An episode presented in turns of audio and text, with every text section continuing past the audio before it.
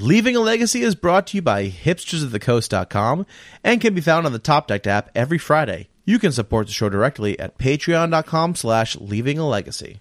Magic is power.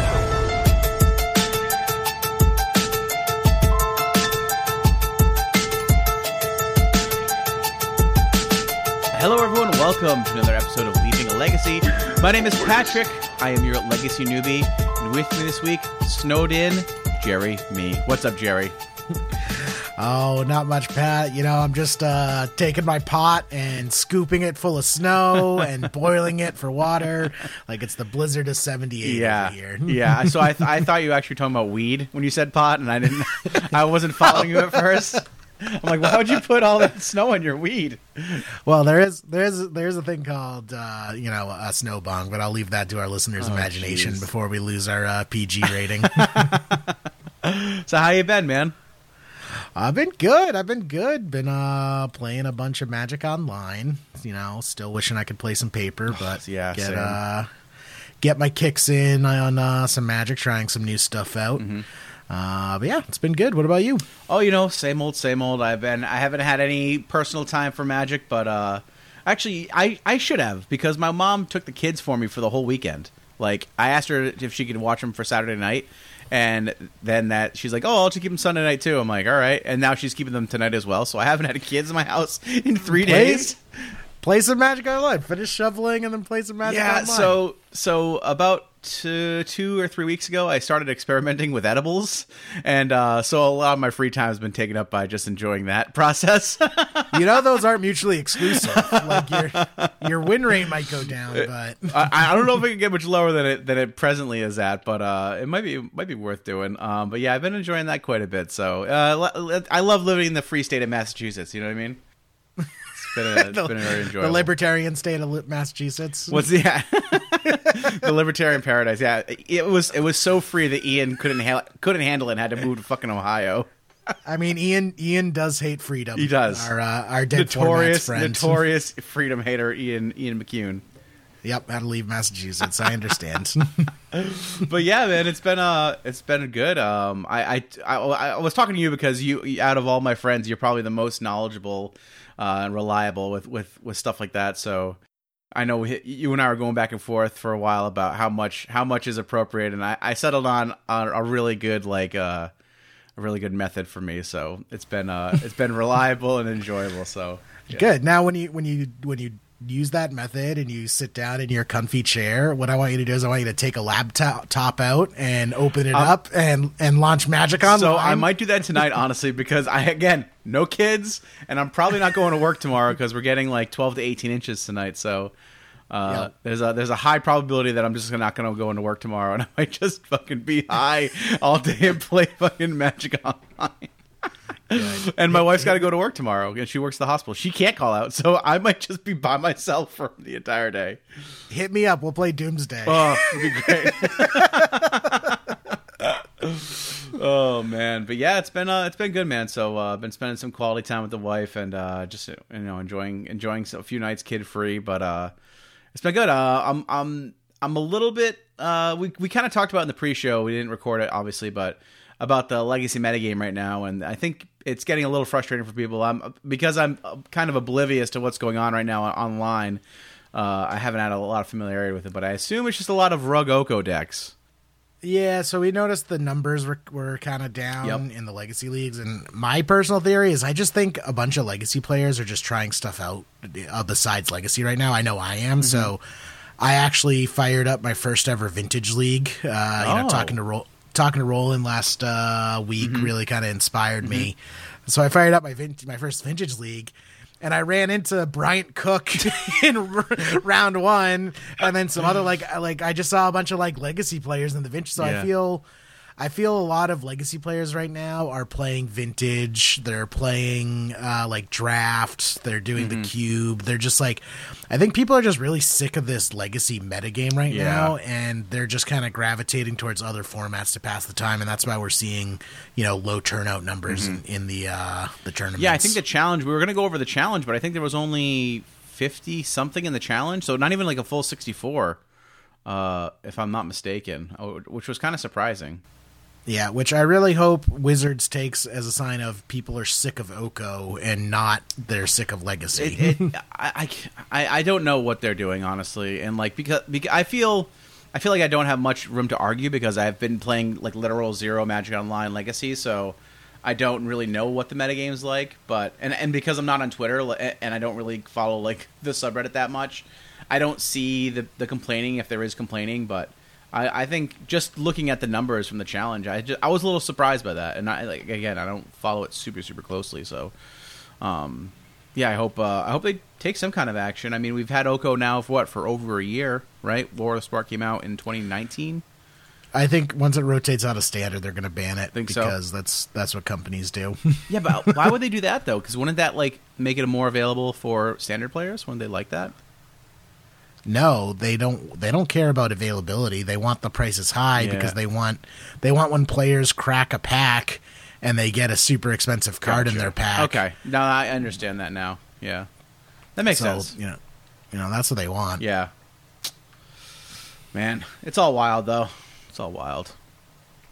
It is. It is. But did you have the link for the? uh The challenge. Uh, I had it. Hold on, I, I lost it. Let me find it real quick. This is the metagame analysis from the 30th, done by our friend uh, uh, Volrath XP, aka Joe. So yeah, so the the challenge from the 30th had 57 players in it, which seems pretty low uh, for a Saturday challenge. Um, and uh, Joe Dyer, uh, Volrath XP, writes for Goldfish. He's been on the, the show a few times. Uh, is doing this cool like metagame, uh, kind of like a deep dive into the metagame there. Um, and I don't know how complete the data is that he has here. Um, let me see what he has though. So he breaks it down by archetype, and the archetypes he has are graveyard, land based, or fair green sun stuff, mid range slash control, non blue, other, permanent combo, spell combo, stompy, tempo, vile decks. And then he has sub archetypes also here. This is pretty cool actually. They have quite a bit of uh information. I don't actually understand what all these headings mean though. Like MLE is this like uh the win rate in the mirror? Win win rate. I don't know what that is. MR but I'll link it in the uh, show notes. It's pretty cool actually. Oh, they have the top 32 standings here as well. So the top 8 from the uh 30th challenge was let's see, starting in 8th uh, was Jundillion on Hogak. We had seventh was Hullbreacher Snoko. Sixth was Snoko. Uh, fifth was Hullbreacher Snoko. Fourth was fourth was Sneak and Sh- yeah all the Snokos. yeah. Fourth was Sneak and Show. Third was Blue Sun uh, Blue Zenith. Uh, second was Bomberman, and first was Omnitel. Oh, it's nice. I mean, Sneak and Show's been making a comeback. I've I played a bunch of leagues with it Mm-hmm. uh, two weeks ago, and I was impressed with it. I was pretty easily going like four one um, with uh, Sneak and Show. It definitely felt like the meta was a little soft to it, and I think we can definitely see that here with Omnitel winning, and then JPA coming in with a Sneak and Show variant in fourth place. Right, right. Uh, what's this? Is this Blue Zenith deck High Tide? What's the? Uh, yeah, I'm not have a list sure. for That's this? the thing. That's, that's the only bummer is that because it's not like the uh, typical deck list thing where you can just click on the deck. Um, they don't have it here. I haven't seen. I haven't seen that the uh, the challenge lists posted yet. Masumaru. Let's check Goldfish. Uh, it says, according to Goldfish, he was playing Snoko. Oh, okay, interesting. Yorion Sky Nomad. Oh, yeah. So blue. I was thinking Blue Sun Zenith, but really, this is just a Green Sun Zenith deck with uh Snoko with a bunch Oh. of blue cards. Okay, I thought it was. That's why it's called. yeah, I also thought it was Blue Sun Zenith, but no, no, it's just Green Sun Zenith. Uh, it's basically an Oko deck that it's it's like Maverick and o- Snoko smashed into one deck with Okay. uh, Yorion Sky Nomad. Gotcha. So slightly more interesting than Snoko, but still pretty much just Snoko lines of play. Yep. Man, I was really excited for a Blue Sun Zenith deck to come in top eight. Man, I can't believe how many ticks some of these Snoko decks are. Thirteen, almost fourteen hundred ticks for one of these decks. it's insane. Yeah, that's Like, it- crazy. absolutely crazy. So, Basically, the top eight was five Snoko decks, two Sneak and Show, and a Bomberman. Yep. Yeah, I'm not surprised turnout's low. Yeah, I mean, it's yeah the meta, and they also have like a metagame somewhere here. Fifteen percent of decks are Snoko decks, twelve and a half percent are Hogak, and then Yeah. nine nine percent are other. But again, like this is you know, this is the top Uh, thirty-two. It looks like. Looking at the comments, Joe mentioned that uh, this is actually the lowest uh, lowest Saturday challenge uh, since they've started collecting data on it. Okay, so that's good to know. I mean, I Um, did, I did. That's one of the things that stuck out to me. I'm glad to know that, that I was. Uh, It, yeah, it, it is definitely a low turnout. But then also someone jumps in and also mentions that uh, at the same time there was also a PTQ on Magic Online, so a lot of players were probably playing the PTQ. And also apparently there's a bunch of bugs that got introduced with the most recent patch. I know uh, A- Alex Gardner. Alex Gardner was super uh, pissed on the Facebook group. oh, isn't there an anime uh, dead bug? Yeah, Worldgorger Dragon is straight up unplayable right now because Animate Dead resets the game on cast. No. Or I'm sorry, it's not on cast, it's on uh, the Enter the Battlefields. It just like if you cast Animate Dead on Worldgorger Dragon, the game just crashes and resets. oh my gosh. Much like when you play Worldgorger Dragon in paper. um Oh, and then also apparently there's an Uro trigger right now where even if uh, Uro is turned into an elk with uh, Oko, it still gets its attack triggers. Which is that's still pretty good. That's awesome. so stupid. Uh, so yeah, man.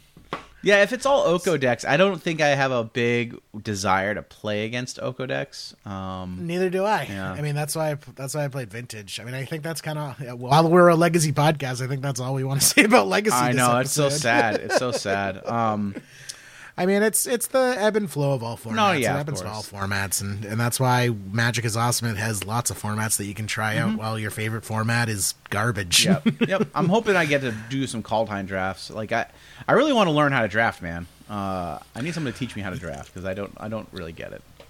Yeah, so I did a Kaldheim draft and uh I liked it. It's just the Viking flavor was not really coming through to me. But I feel that has to do. Is that because there were no uh, Viking cards? Well, drafting on Magic Online, I think, is what it really comes down to. Oh. Um, like when I like draft and really getting into the flavor of the set, Mm-hmm. you just can't beat paper because like holding the card and like really getting close and looking at the art and just like pouring over the cards is like really how I experience the flavor Mm-hmm. and just like I'm a very efficient Magic Online player in that, you know, my card sizes are pretty small and I just like hover over the tooltip to get the text of the card Yeah. if I'm not sure on the text. Yep. So like the flavor doesn't really translate as well to me. Yeah. Um As a draft format, it was it was kind of weird and interesting. I don't I only did one draft, so I don't really have an opinion one way or another, but um mana was mana fixing was very easy. Like I I was I went three colors because I got a I started off blue red and then I got some uh like blue black bombs, so I just splashed black. Uh, and I had no trouble splashing colors. There's a lot of mana fixing at common. Um, and the other thing I noticed is it seems to really revolve around medium sized creatures. Just like a ton of three threes and four fours. Hmm.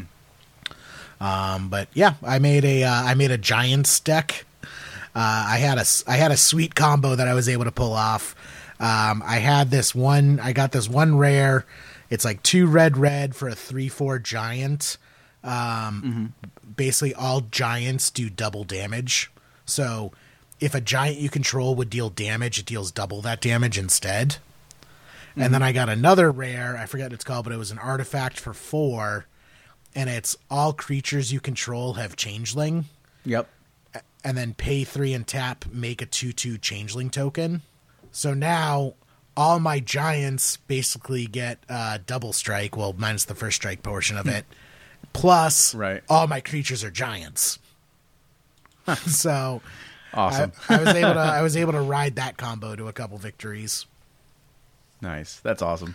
Uh, but yeah, I mean, I had fun. I'll, I'm definitely gonna fire up some more drafts, and uh, I like I I usually do this like once a year. I choose one draft format and just go super hard on that draft format.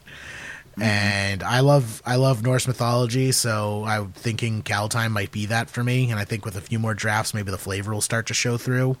Um, but Yep. I'm definitely gonna fire up some more drafts and, and go to town on some Kaldheim. Nice. I might uh I might try to draft it. I'll have to ask Ian. Ian's like uh, out of all my friends probably the most prolific drafter. He just drafts and drafts and drafts. And uh I think I just need someone to like walk me through a couple drafts like like, you know, share screens or whatever just so I get like get the how to do it cuz like I said I've only drafted like a handful of times in my life. And I always feel like I'm fucking up. well, maybe maybe we'll do some uh, some drafts, Pat, with your, your day off, and uh, I can uh, I can walk you through it. That'd be fun. That'd be fun. Just fucking light some money on fire. Hell yeah, hell yeah! Just burn those tickets. That's why. Yeah. Speaking of burning tickets, are you into GameStop at all? Are you buying some of that? GME? I I invest, Pat. I don't gamble. I do love like the. I was listening to an NPR. I don't know if it was NPR or the Times, uh, like the New York Times podcast today, and they were talking about how like the, you know, like these like small time investors, all the people working, you know, kind of like in in tandem because of like the subreddit being able to like you know make these moves together. Just like fucked a bunch of like like multi-billion dollar hedge funds out of so much money. Oh it's so funny. I know you uh. probably can't comment on it because of your because of your actual like career but uh, i fucking, no, I mean it's I it's so it's funny. super interesting. I we talk about it on my my work podcast actually. Um, You know, it's definitely something that's never happened before, but it was kind of seems like obvious it would happen in hindsight. Um, just kind of shows. I think probably the best description of the whole scenario I saw was like so, it was like some screenshot of a tweet, and it was just uh, you know Wall Street was not prepared for the generation that grew up with highly coordinated Friday night WoW raids. so did you see they they paid to have like a, a to, like a 40 foot billboard in times I did. square gme go burr There's billboards all over the country. People, uh, dude that's honestly, I think those That people who awesome. did that, they might get into some trouble because that's like because that's technically like advertise. Like GameStop right now is is like a classic pump and dump scheme. yep Um, and pump and dump schemes are illegal. So the people who bought those billboards might be getting a, a knock on their door from the SEC. really Oh yeah, huh I mean, Interesting. So like you're not allowed to like hype up a stock if you have a vested interest in it hype, getting hyped up and then dumping all your your your stock. Basically. well, they do have vested interest in it, right? They all own shares of. GME. Yeah, so that's what I'm saying. Like it's it's illegal to like make to like Yes, get people excited and buy the stock that you have just so you can dump Y- it. yes. That's illegal. Why would that not be illegal? well, isn't that like isn't that what like these big like uh like multi-billion dollar like hedge funds do too? They they like they work coordinate together with a bunch of other people's money and like fucking isn't that exactly what they do? yeah, though? but Pat, they have money, so they're allowed to do that. Oh, so it's only the guys who don't have a lot of money aren't allowed to Yeah, of that. course. Why do you think uh, congressmen Okay. are allowed to insider trade all day long, but Martha's? Yeah, man. Like, there's got to be something. There has to be something done about that. I, I really think that as a congressperson, like, you shouldn't be allowed to. Oh, like, Congress- do anything on the stock. we market. definitely should have a law in place where Congress members are not allowed to trade stocks, like ETFs only. Yeah. That I can't believe it's not a law yet. And like, or like you can like have Vanguard, like Vanguard funds seem like pretty re- like reasonable, right? Because it's you don't really pick what you yeah, have any in there. It's E- like you're betting on the ETF market mutual itself. fund, like Congress people should not allow Yeah. be allowed to get individual stocks. Yep, they need to divest. I think they need to divest. Uh, well, we had that in our in our we have a group. Jerry and I have a group chat with a bunch of other, other degenerates, and uh, we were talking about this. And like the first thing I thought of was like we need to get money out of pol like put like uh you know corporate money out of politics because I think it's fucking ruining everything. Yeah. And uh I mean that's honestly the best outcome of this. Like honestly everyone all the retail investors who invested in GME are going to uh, and also full disclosure I have no shares of GME. I have no conflicts of interest here. Um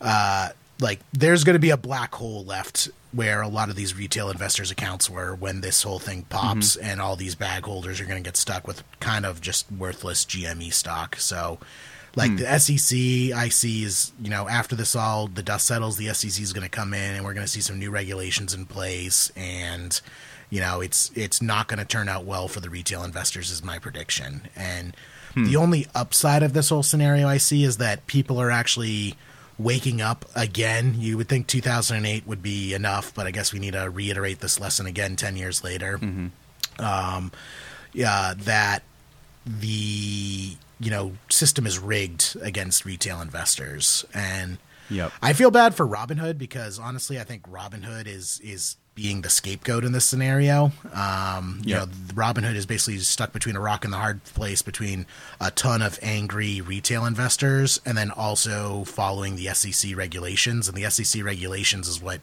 kind of put them in this situation in the first place. So. I, I don't like seeing people really get mad at uh, the brokerage firms. It's not just Robinhood either. Like people were pissed off at other firms that were limiting trades. Right, Um, right. You know, really that But wasn't that done like isn't the SC, S, SEC the one who like basically asked them to do that? and not publicly, and that's the problem. And Okay, and right. that's the thing. SEC does this all the time. Brokerage firms get taps on the shoulder and asked to come into the back room by the SEC all Mm-hmm. the time, and uh, you know that's not really something these brokerage firms can then disclose, disclose in a in a press release. Yeah, it seems so Um, like, weird. to me. honestly, what should happen is the SEC and the exchange should have halted trading. Like that is what should have happened. But Yeah. instead, they tapped these brokerage firms on the shoulder and told them, you know, hey, you gotta you gotta limit these trades. And and now the, these brokerage firms are taking the fall. And it really sucks that, that a lot of people's anger is getting directed at these firms. And in reality, you know, people should be getting pissed off at the system. You know, in the first place, Ga- GameStop never should have been shorted this much in the first place. You know, 160% mm-hmm. short on the float is absurd. You know, we have regulation, and that's what also kills me. The SEC is going to put in a bunch of regulations that no one's going to listen to anyways because in 2005, the SEC passed a regulation that was supposed to prevent this situation from happening in the first place, which means you're not allowed to naked short, which is what happened with GameStop. You know, they shorted more shares than existed.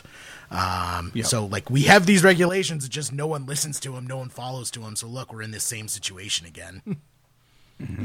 yeah. So I don't know. I am staying completely out of it. I do not own any GME shares. I'm, you know, keeping a ten foot pole away from all of that. I do not want anything to do with the situation. But I think there's going to be some pretty upset people when the dust settles, and the SEC is going to make a bunch of toothless regulations that really screw over retail investors more than anyone else. My my only hope is that the silver lining is people kind of wake up to what a what a rigged system it is, and you know maybe we can actually get some real changes in place. Yeah, seems like yeah, it seems like uh I mean, it, it like you said it, it kind of just exposes how like the rules are aren't really there for the little guy, the or for the big guys. The rules are there for the little guys, you know. So um yeah, we'll see what happens. Yeah, we will see. It's been entertaining though at the very least. Like I do love I do love like just a bunch of random people in a subreddit that's memeing their way into making like tens of thousands of dollars. I think it's pretty great. But Well- but there has to be a bottom here, right? At some point people are going to start selling their stocks and someone's going to be left holding the bag. And it's not going to be it's the the multi-billionaires aren't going to it's not going to matter to them as like it will to someone who like took their $600 stimmy check that was supposed to go to their rent and like decided to meme it up on Reddit, and now they're now they're holding the bag for that. But Yep. It is actually really funny seeing the correlation between magic prices and stock market prices, especially with these more like meme stocks and uh, things like Bitcoin. Um, you know, undergr- underground seas I saw on the indexes hit about a thousand dollars, which you know obviously isn't like real prices for underground seas. They they trade on like in between like trade groups and Facebook pages and stuff like that for much lower. But like the retail price on underground sea was was hitting a thousand dollars, and Yeah. we see this constantly that when Bitcoin goes up and when you know these things like GameStop happen, where these like uh, internet savvy, cultural savvy, just, you know, the Venn diagram overlap of the population of magic players and people who invest in these sorts of things. when when when that Venn diagram overlap and those stocks uh, or securities really appreciate in price, we see so many people liquidate and move those funds over into magic Yep. cards and we see spikes in magic card prices. So Yeah. it, it honestly I think the uh, magic cards should be used as a new financial indicator to uh, you know understand the health of the meme stock market. yep. Yep. Oh, that's awesome. yeah. So if you did make a bunch of money off GameStop, I recommend getting into some vintage cards because I played my first vintage league Pat and I had a blast. Yeah. How was? What did you play? So I wanted to go with kind of just the simplest thing. Uh, so I sleeved up uh, Ravager Shops, which is basically like the mud deck of vintage. It uses Mishra's Workshop, which it taps for three colorless mana, but that mana can only be spent to cast artifacts. Uh, and it just has a bunch of like Trinisphere and Thorn of Amethyst and Resistance Sphere, so just a bunch of taxing effects.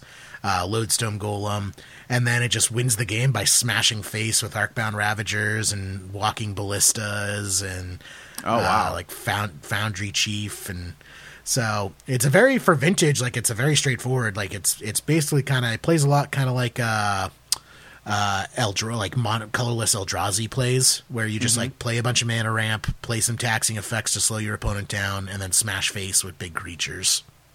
Yep. Um, and I had a blast. I went two and three. Uh, I didn't really know the format at all, so I definitely made some pretty obvious misplays in hindsight that uh, I, I can definitely learn from. Um, but I would say my biggest grief with uh, Ravager shops is it has no card draw. I was like constantly running out of gas, and then Oh, really? running out of gas is not great in a format where then your opponent goes like mystical tutor for ancestral recall, ancestral recall into dig through time, and I'm just like, Yep. yeah. uh, but yeah, I, I had a lot of fun. I'm definitely going to play some more vintage. Uh, it's definitely a cool format. Uh, I don't know if I'm going to be continuing with Ravager shops, but it was a good kind of like intro deck to just try the format out. Nice. That's awesome. Yeah. Yeah, um, like I, I know Roland asked us on the the last show he was on with us. It was like, "Hey, is that is vintage something you want to play?" I'm like, "Ah, it's just like a daunting, like just learning a whole format, like cards that I've never never played with." But uh, it seems awesome. Seems like a good time. Yeah, it's just, and the thing I like is it's short. Like Roland was right. I think I finished my league of five matches in like an hour and a half. Really? Yeah, just burned through a league. And I know people complain about vintage because they feel like vintage is a turn one format where you just like the game's over before you even get a turn. Um, that actually didn't happen to me once. Really? Um, there there wasn't a single turn one game. And while the games were short, like most games were over by turn three or 4 mm-hmm. a lot gets packed into those turns. So it's it's deceiving that like the turn count is low, but honestly you do play a full game of magic. It's just that full game of magic is compacted into just a couple turns. Mm-hmm. Um, just because like the acceleration is insane. So Right. I mean it it honestly feels like kind of like magic condensed. Hmm. Interesting. Um, but yeah, no, it was fun. I'm definitely going to play some more. That's awesome. That is awesome. What what deck do you think you're getting to get into next? Um, I want to try out. Uh, well, I feel uh, Oath of Druids is probably the closest thing to like my play style, Yeah, totally. but it doesn't seem like it's very good right now. Um, Paradoxical Outcome looks like a ton of fun. Um, also, when I played against Bryant Cook, he was playing Underworld Breach, Okay. and you know that is actually something I'm already familiar with because I played that deck when it was legal in Legacy before Breach got uh, banned. So that I feel like I kind of already have a little bit of leg up with that. I already understand the lines of play, so I might try give that a try.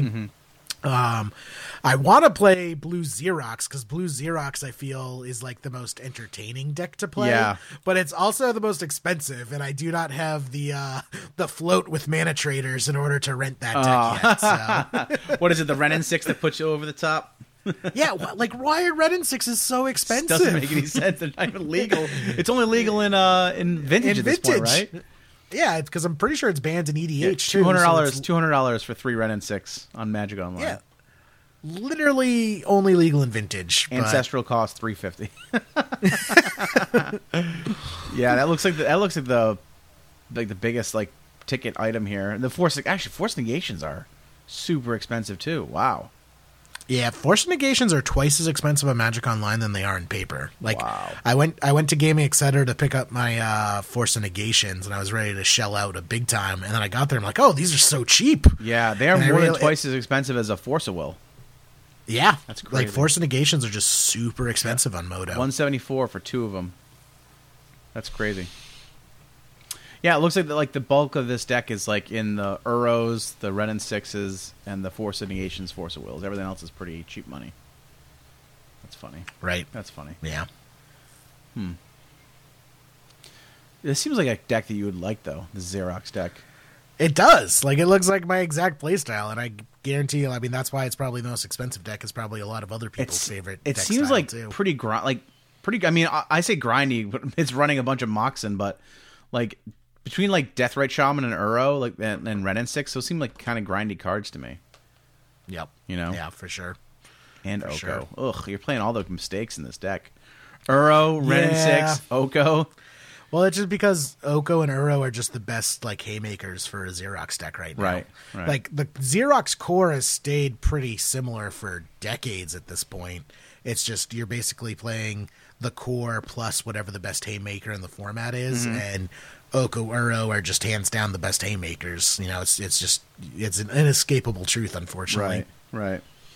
I mean, it's probably fine in a format like like Vintage, but I just don't like their effect on Legacy. That's all. No, yeah, for sure. Oh, hopefully it'll get banned soon and we can play some some legacy. Yeah, well, today was Monday, so it won't be won't be today, but maybe in a few weeks. that's true. Yep. That's true. All right. Well, is there anything else you want to go over before we start wrapping it up? I know we kind of have a short episode this week, but we just don't have a ton to talk about, unfortunately. Yeah, I guess that's it. Not much going on, right. so it'll be a short one this week. All right. Well, I got a few shout outs real quick if we can do that. yeah, let's do it. Uh, so we had a, a couple new uh, patron, uh, pa- uh, sorry, a couple new patron Patreon supporters. Wow. Okay. Um, so Trent Bowers wanted to thank them. Uh, Evan Miller, and then uh, Thea Ballard uh, up their up their uh, donation on the uh, the Patreon. So I just wanted to shout out those three people. Thank you very much for uh, supporting the show. If you need to get on the Discord, uh, shoot us a message. We'll get you a link for that. Um, I guess I think that's actually buried on the Patreon page somewhere. But uh, but yeah, we really appreciate the support, and and that's it. That's it. I, I just wanted to shout out those, those patrons because it's been a couple weeks, and they build up in my inbox, and then I want to give them their their thank yous. You know. For sure. Should we do some scoops? Yeah, let's do scoops in the top eight, Jerry. Who are you scooping in the top eight this week? I am scooping in myself because I had the foresight to go food shopping and do a bunch of chores before the uh, snow. so thank you, past Jerry, for making present Jerry's life a little bit easier. That's awesome. I'm a I'm a um, a constant procrastinator, and I always just dump stuff on stuff on future Patrick's plate because he's a dick. Fuck that guy. So I don't ever do do I ever do anything. Uh, I did do all my grocery shopping yesterday, but uh, but yeah. Excellent. Yeah. Excellent. Yep. Any poops? Uh, n- no poops. Uh, my poops this week is uh, shoveling. Shoveling. We got yeah, we got a lot of shoveling to do. Pat, don't you don't you have an apartment?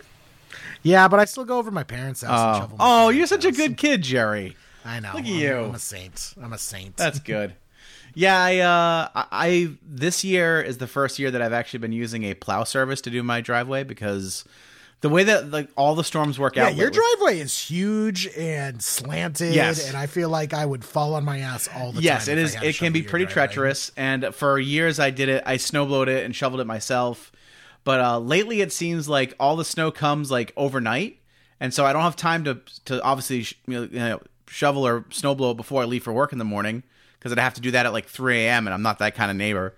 And so by the time I get home in the afternoon, like it's already been driven on a bunch of times. It's like a sheet of ice. Uh, it's just a nightmare. So I've been using like a plow service and it's like, I don't know, 30 bucks, 35 bucks every time. And it's like so worth it. Saves me hours of snow blowing and shoveling and stuff. And it's been great. That's not bad. That's actually what my dad does. My dad retired, and now he uh, he just has a truck with a, a uh, plow on it, and he just uh, goes around and plows during the winter for some extra cash. Oh, nice. That's awesome. Yeah, I uh, getting a plow is something I, I always consider doing. Like I might end up eventually getting a pickup truck just because like I'll have my own side business and like it's a nice tax write off. So getting a big like Ford F three fifty, and uh, I think I might just put a plow in the front. Like why why not right? Like you can make a ton of money fucking just snow plowing. Then we need people to plow Yeah. driveways. So No, for sure. yeah, it's uh, that white money, that white dollars. Yep. yeah, it's so funny. I, I see on Facebook and I see the people groaning about the snow and then the other people just going, yeah. Yeah. And it's like the only people who are excited about giant snowfalls that aren't little kids who get school canceled is people who plow. Yeah, I mean, I'm I'm stoked about it. I I, I love snowstorm. I mean, that's part of the reason I love li- living in New England, man. Is like I love the snow. I also love the summer. I love all the seasons, but I do enjoy big snowstorms. It's like uh, I think they sent both my kids home. Both my kids got dismissed early today because of the snow, and they sent them both home with their Chromebooks. And they're like, "Oh, we'll probably go remote tomorrow." And I told both my kids, I was like, "If you have a snow day tomorrow." and they expect you to be remote learning. I said, don't even show up to class. Just go outside and play in the snow at your at your grandmother's house. Like, I don't want you in school. Like, dude, with all the things these kids have had taken away from them in the last fucking year, Yeah. like snow days should not be one of the things. Exactly. I mean, global warming's going to take it away from them anyways. So let's let them enjoy. Well, listen, like eventually life rips snow days away from you anyway, right? Like eventually you're you're you're you're my our age, Jerry, and you just have to shovel your shit and get to work anyway. So, um, Right? Yeah. So For real. Yeah. So it's uh, we're gonna get like a foot and a half of snow, and I told I told both the kids, and they're like Liam was especially like nervous. He's like, but my teacher's gonna expect me to be there. I was like, tell her to call me. She has my number. She has my email. She can get a hold of me. I have no problem telling her why I'm not sending you to school, sending you remote learning that day. tell her the Wi-Fi signal can't get through the. Snow. No, I'm gonna say the. Wi-Fi signal is great. They can watch as much Netflix as they want after they've been out in the snow for six hours. Uh, but no, listen, listen. i'm just I don't believe in it, man. I understand it's probably it's likely a cost cutting measure for the schools because they have to have people at the schools longer, you know, for the to cover those snow days. Oh yeah, but- because every snow day they call, they have to tack on at the end of the year. exactly, exactly. But you know what? Like, I don't give a shit. I don't care. Like, we- we've been been doing it this way for sixty years. We should do it the same way for another sixty years. So, um, yeah, I I, uh, I strongly believe that kids should be allowed snow days, especially with all the shit that's been going on. Like, let them get out in the snow and have fun. Come on, For sure. New England tradition. I can agree to that. I can agree to that. Yeah. Anyway, that's my that's my rant. Uh, I have uh, scoops this week. I'm going to scoop you in, Jerry. Uh, and you covered for me. I had some stuff going on personally, so I, I wasn't able to, to record a show, and then I almost slept through one one recording with Roland, and uh, and so been uh, a little checked out the last few weeks. But I wanted to just say thank you for carrying the torch and uh, and and being patient with me. And uh, I'm back, and I'm excited to be. Excited to be back in the saddle, man. I'm ready to go, and uh, and that's it. I got no poops this week. Well, only good stuff. Only good stuff. Yeah. Sounds good, man. Awesome. Sounds good. All right. Well, uh, let's see. Uh, we'll catch you guys on the Facebook page. Um, obviously, you can find us on Twitter. All that stuff's in the show notes. Uh, I don't really go on Twitter anymore, but if you want to message the show there, I always respond. Um, you can find us on Patreon, of course, and um, email us, leaving a legacy at hipstersofthecoast.com. And as always, shout out to Justin. He's our audio tech, our sound engineer.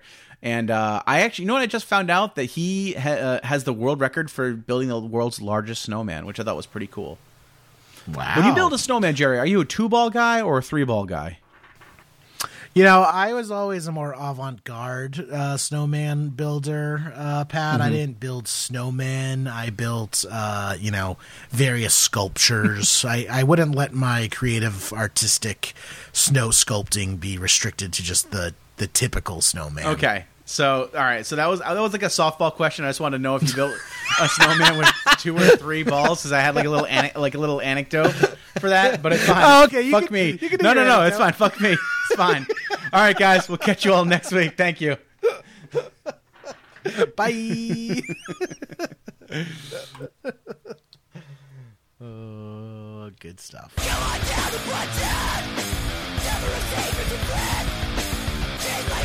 to chin.